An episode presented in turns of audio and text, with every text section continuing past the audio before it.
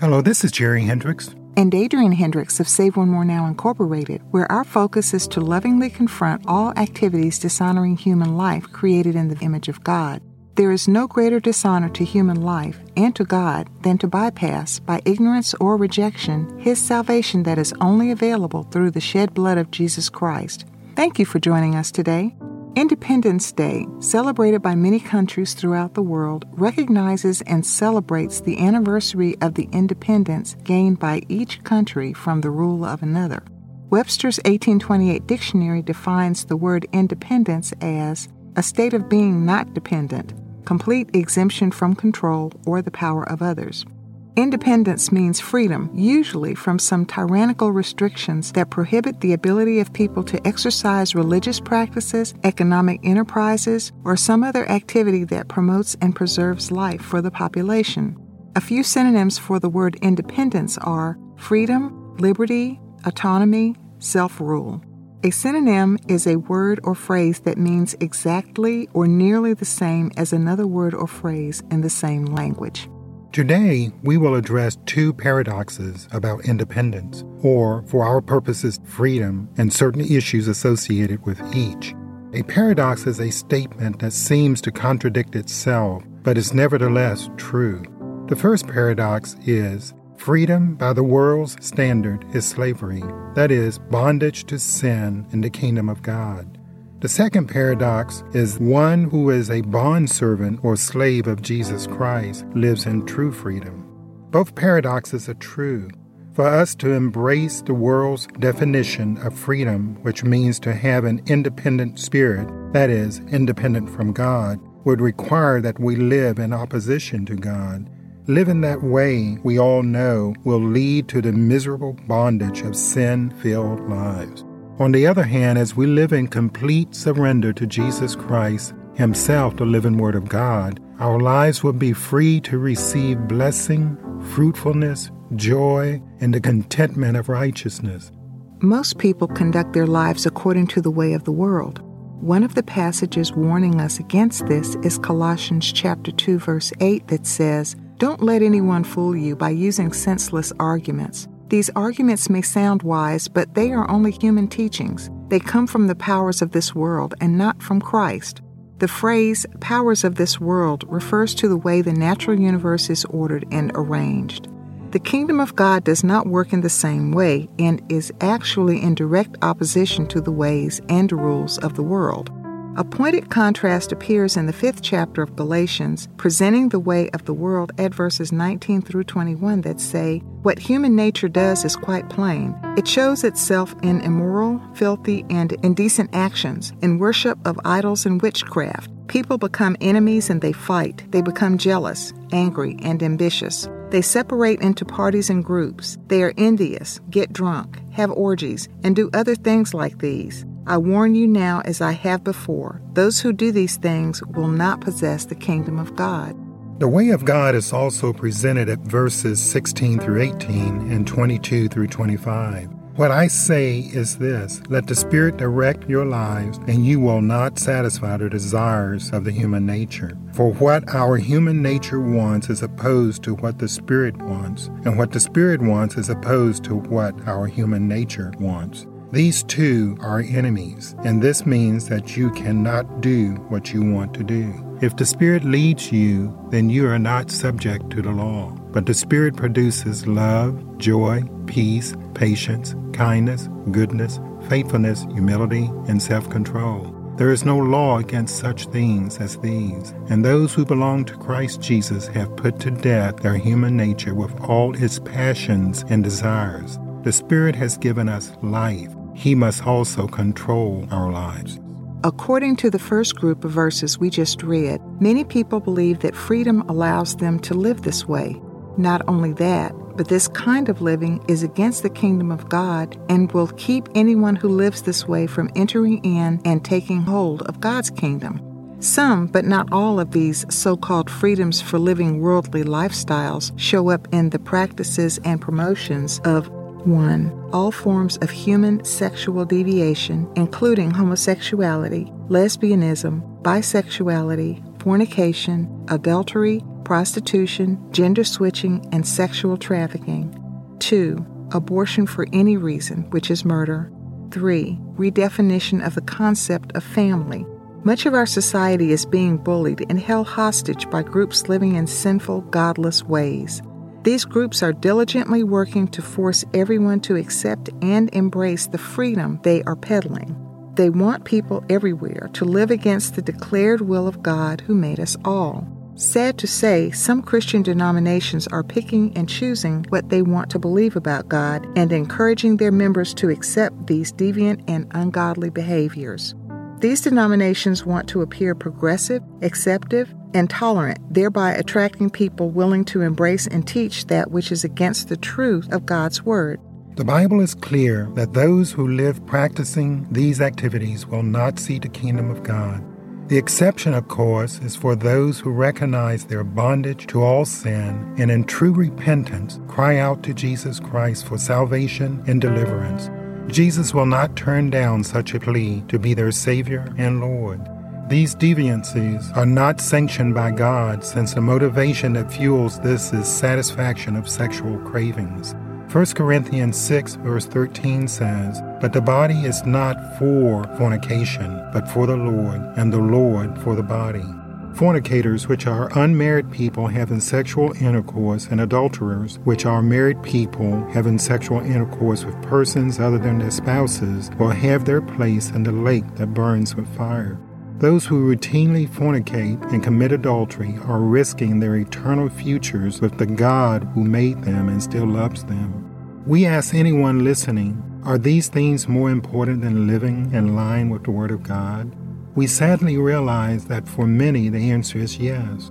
Living together or shacking up without benefit of marriage causes people to fornicate, commit adultery, or both. 1 Corinthians 6:18 warns, "Flee fornication. Every sin that a man doeth is without the body, but he that committeth fornication sinneth against his own body." Again, at 1 Corinthians 10:8, we are warned, "Neither let us commit fornication, as some of them committed, and fell in one day 23,000. We would do well to read the whole account at Numbers chapter 25. At verses 1 through 4 we read, "While Israel remained encamped in Shittim, the people began to commit sexual immorality with Moabite women, who also invited the people to the sacrifices of their gods. The people joined the Baal Peor cult. As a result, the anger of the Lord flared up against Israel, so the Lord told Moses, 'Take all the leaders of the people and execute them in broad daylight for the Lord, so the Lord's burning anger may be withdrawn from Israel.'" Are such actions as presented in Numbers 25 beyond God's hand today? The answer is no. People die while in the act of sinful activities. God declares at Malachi chapter 3 verse 6 that, "I, the Lord, do not change." And the author of Hebrews chapter 13 verse 8 says, "Jesus, the Messiah, is the same yesterday and today and forever." We also read at Galatians chapter 6 verse 7, "Be not deceived, God is not mocked." What God did before, as documented in His Word, He can do again. What we are experiencing in the world today is described at 2 Peter 2 in regard to false prophets and teachers of our day. These people are no better than senseless animals that live by their feelings and are born to be caught and killed. They speak evil of things they don't know anything about, but their own corrupt deeds will destroy them. They have done evil, and they will be rewarded with evil. All they think about is having sex with someone else's husband or wife. There is no end to their wicked deeds. They trick people who are easily fooled, and their minds are filled with greedy thoughts. But they are headed for trouble. These people are like dried-up water holes and clouds blown by a windstorm. The darkest part of hell is waiting for them. They promise freedom to everyone, but they are merely slaves of filthy living, because people are slaves of whatever controls them. When they learned about our Lord and Savior Jesus Christ, they escaped from the filthy things of this world, but they are again caught up and controlled by these filthy things, and now they are in worse shape than they were at first. They would have been better off if they had never known about the right way. Even after they knew what was right, they turned their backs on the holy commandments of God that they were given. even though the United States Supreme Court ruled on June 26, 2015, that individual states must license and recognize same-sex unions, this ruling is still against the will of God. It enforces the way of the world that enslaves people to behavior that will mean their sure destruction. Those who make these kinds of laws will be held accountable by God. The Lord meant for people to fill the earth with more people. This is why He instructed us to be fruitful and multiply. There is no godly fruit out of same-sex unions. Men do not reproduce children with other men, and women do not reproduce children with other women. The source of this abominable sexual activity is the world system, which is positioned against the kingdom of God and bent on defiling His image. God's Word has something to say about these sinful lifestyles that may be referred to as free living. Paul tells us at 1 Corinthians chapter 6, verse 9, "Do you not know that the unrighteous and the wrongdoers will not inherit or have any share in the kingdom of God? Do not be deceived or misled. Neither the impure and immoral, nor idolaters, nor adulterers, nor those who participate in homosexuality." We read at Romans 1, verses 26 through 28, and a number of other places in the Bible what God thinks of such acts. God let them follow their own evil desires. Women no longer wanted to have sex in a natural way, and they did things with each other that were not natural. Men behaved in the same way. They stopped wanting to have sex with women and had strong desires for sex with other men. They did shameful things with each other, and what has happened to them is punishment for their foolish deeds. Since these people refused even to think about God, He let their useless minds rule over them. From the beginning, God's human creation is either male or female. At Genesis 1, verse 27, "So God created man in His own image. In the image and likeness of God He created him. Male and female He created them." Genesis 5:2 recounts that He created them male and female and blessed them. Jesus tells us at Matthew 19, verse 4, "Have you never read that He who made them from the beginning made them male and female?" And He repeats this at Mark 10, verse 6. "But from the beginning of creation, God made them male and female." God, who makes no mistakes, made us all. Those who engage in sexual perversion because they believe, however strongly, that their gender or sex differs from the one they were given by God their Creator when they were born, are deceived. Their feelings, no matter how powerful, are not telling them the truth. The Bible could not be clearer. God created each of us. God knows what He created us to be, and if we are confused, we must cry out to God our Creator for clarity, identity, and deliverance with true confession of our sins out of repentant hearts. Our Creator stands ready with open arms to forgive us, clean us, explain our situations, and receive us to Himself. What is viewed as the freedom to abort on demand for any reason is still murder. Abortion supporters and advocates say things like, "It is only a mass of tissue," and "It is the woman's body, and she can do whatever she wants to with her body." Both of these statements are lies that only embolden already confused women and men into stopping the hearts of innocent babies and fool people into filling the bank accounts of those who end the lives of children God meant to be born. Polls indicate that those who call themselves Christians are becoming more accepting of the practice of abortion. Since the United States Supreme Court has made a variety of rulings supporting abortion after Roe v. Wade in 1973, many Christians have resigned by saying it is the law of the land, but it isn't God's law. Abortion has filled this nation and the world with the shedding of innocent blood. Untold multitudes of generations have been eliminated forever. A holy God cannot and will not bless people who sanction this bloodshed. In Isaiah 1, verse 15, we read, "And when you spread forth your hands in prayer, asking help, I will hide my eyes from you. Even though you make many prayers, I will not hear. Your hands are full of blood." At this point, what is known about human development from conception to birth clearly demonstrates that there is absolutely no reason for a human baby to be removed from the mother's uterus as an abortion. The babies that have been slaughtered for convenience, to avoid embarrassment, to conceal abuse, or any number of other invalid excuses and/or reasons were murdered. The Bible says at Revelation chapter 21, verse 8, that murderers will have their place in the fiery lake of burning sulfur and be forever separated from God.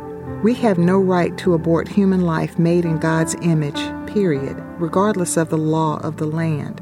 Those who make and support laws like this will be required to give an account of their actions to a holy God. Have you been, or are you now, involved in the practice of killing babies through abortion? It is not too late to repent or change your mind and actions, confess the sin, and ask the living Creator for forgiveness. He is waiting to hear from you. He knows what was done and why. Go to Him now. He is waiting. He is a merciful Father. Redefining what family means will effectively destroy the family that God ordained. Following are some of the key points made in an article by Gillis Triplett entitled The Planned Destruction of the Family. This is how, he says, the scheme is mapped out. Eliminate the sacredness of the marriage covenant from the minds of the masses. Make them believe marriage is outdated and blasé. Inspire hatred against the family unit, manhood, and fatherhood. Institute no-fault divorce and encourage serial divorces. Incite rampant promiscuity, fornication, and adultery. Make having illegitimate children become a common practice. Convince society that a child in the womb is not a human being. Provoke women to have abortions without regard to God or their consciences. Make true love seem like cheap amusement. Stimulate the people to confuse having sex with love. Create an environment that encourages unwed single motherhood. Inspire men to disrespect, dishonor, and abuse women. Design laws that motivate women to commit paternity fraud. Incite homosexuality, lesbianism, sexual immorality, and perversion. Influence men to effortlessly abandon children they sire or father. Most importantly, provoke a fierce, relentless gender war. It appears that our society may be caving into the pressure and is allowing all of the items in this destructive scheme to be pushed, thereby forcing everyone to live outside of God's will and His design. Through every form of traditional and social media, the world has launched what appears to be an all-out attack on the family and its structure. God established the family. Proverbs chapter 24, verse 3 tells us, "Through skillful and godly wisdom is a house, a life, a home, a family built, and by understanding it is established on a sound and good foundation." The Bible teacher John Gill says, "A family is built up, furnished, and supplied with the necessities and conveniences of life and brought into flourishing and prosperous circumstances by prudent management through the blessing of God upon them without taking such methods as evil men do." We need to recognize the value of every family member. At Psalm chapter 127, verse 3, we see that children are a blessing and a gift from the Lord. A godly example is given at Genesis chapter 18, verses 17 and 19. The Lord said to himself, "I should tell Abraham what I am going to do, since his family will become a great and powerful nation that will be a blessing to all other nations on earth. I have chosen him to teach his family to obey me forever and to do what is right and fair." Remember this truth: fruit bears like fruit. We should not expect our children to be different from us. Jesus saved us so that we would be equipped to allow Him to live through us and as a result bear godly fruit productive for His use and to His glory. We see at Malachi chapter 2 verse 15 that Christian parents are to produce godly offspring or godly seed so that our children would do the same when they grow up, marry, and have families of their own. There is a saying, "What the parents allow in moderation, the children will practice in excess." Our children are looking at us as their role models, and whatever they see us do, they will do likewise, and even more. Parents, we will account for our actions and or lack of actions in doing all that the Lord instructs us to do in raising our children. If we have not provided godly examples, we need to repent, ask God to forgive our bad examples, and decide to follow our Lord and Savior with all diligence and with our whole hearts. The family structure is to be what God designed it to be and not the world. Attempts to redefine what is right and wrong indicate that we have lost our way. According to the Bonner Group, among born-again Christians, 49% say it is okay to live together without marriage, and 35% say it is fine to have sex before marriage. These results reveal blatant disregard for God's Word and attacks the family structure. Does this describe your life? Are you uncomfortable hearing these words? If so, the Holy Spirit may be tugging on your heart to trust Jesus, to make the heart change that will save you from the holy, justified wrath of God. He can be trusted to save you. The all-knowing and all-seeing God desires that we live in true freedom. Such true freedom is only found in Him. Romans 6, verses 16 through 18 says, "Do you not know that if you continually surrender yourselves to anyone to do his will, you are the slaves of him whom you obey, whether that be to sin, which leads to death, or to obedience, which leads to righteousness? But thank God, though you were once slaves of sin, you have become obedient with all your heart to the standard of teaching in which you were instructed and to which you were committed. And having been set free from sin, you have become the servants of righteousness in conformity to the divine will in thought, purpose, and action. And if we are free from sin and bound by the righteousness Jesus purchased for us, we need to remember that and stay there, as Galatians chapter 5, verses 1 and 13 tell us. Freedom is what we have. Christ has set us free. Stand then as free people and do not allow yourselves to become slaves again. As for you, my friends, you were called to be free, but do not let this freedom become an excuse for letting your physical desires control you. Instead, let love make you serve one another." We can now see that freedom and independence from God is really bondage and slavery to sin, which will result in eternal separation from God. The consequences of living in the bondage of sin are awful. Did you know that your eternity could start today? Are you ready? Nearly 152,000 people die in the world each day, and most deaths are not planned. We must always remember that our decisions and actions have serious consequences, either pleasant or unpleasant. There are just and appropriate rewards for righteous living and for unrighteous living. So what is your decision? Where will you spend eternity? In heaven with your Creator, or in hell where there is continuous torment? Torment is defined as extreme pain, anguish, the utmost degree of misery, either of mind or body. Eternal separation means you will spend your eternity in hell. Following are a few considerations about hell. Hell is a real place. Everyone will spend eternity either in heaven or hell. We choose our eternal destination by the way we live on earth. Our decision on where we will spend eternity is based on what we decide about Jesus Christ. He is either Lord of all or He is not Lord at all. Hell is not a place for family gatherings, parties, and the like. It was never intended for people. The Bible tells us at Matthew 13, verses 49 and 50, "So it will be at the close and consummation of the age. The angels will go forth and separate the wicked from the righteous, those who are upright and in right standing with God, and cast the wicked into the furnace of fire. There will be weeping and wailing and grinding of teeth." Your decision to receive Jesus Christ as your Lord and Savior, or to recommit your life to Him, can happen in just a moment. This could be your Independence Day. Such independence and freedom is only found in Jesus Christ. Listeners, if today's message leaves you uncomfortable, it may be due to inconsistency in your life. You may be trying to look like a Christian on the outside, but you know that inwardly you are living a double life. You can resolve this issue now. Ask the Lord for the truth about your relationship with Him and what you need to do about it. Listen closely to what He has to say to you and follow every instruction. Ask Him to confirm what He is saying from His Word, the Bible. He will not go against His Word. Those of you who have never accepted Jesus into your heart, but you seriously want a new life today, please pray this prayer with all your heart. He already sees your heart, knows it thoroughly, but loves you anyway. Lord Jesus, I know that I am a sinner, and I ask You to forgive me. I believe You died on the cross for my sins and rose from the dead. Today, Lord Jesus, I ask You to take away every sinful desire and come into my heart and live in me. I will trust and follow you as my Lord and Savior from now on. Thank you for saving me right now and making me a child of God.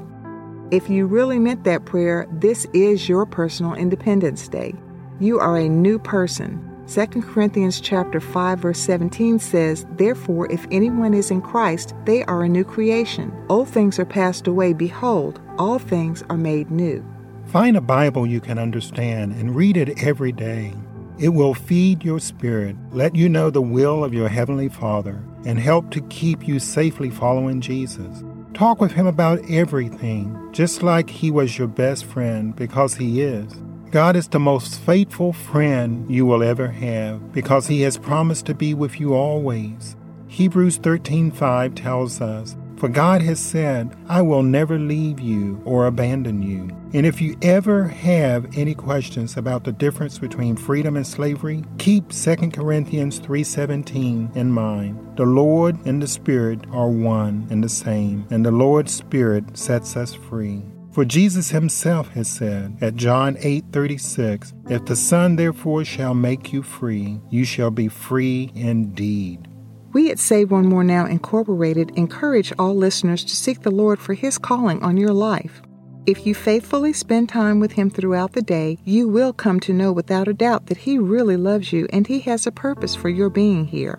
We can be reached by email at truelife@saveonemorenow.org. Our telephone number in the United States is 850-727-0493. We look forward to joining you next week and ask you to remember, life is good. God gives life. God is good.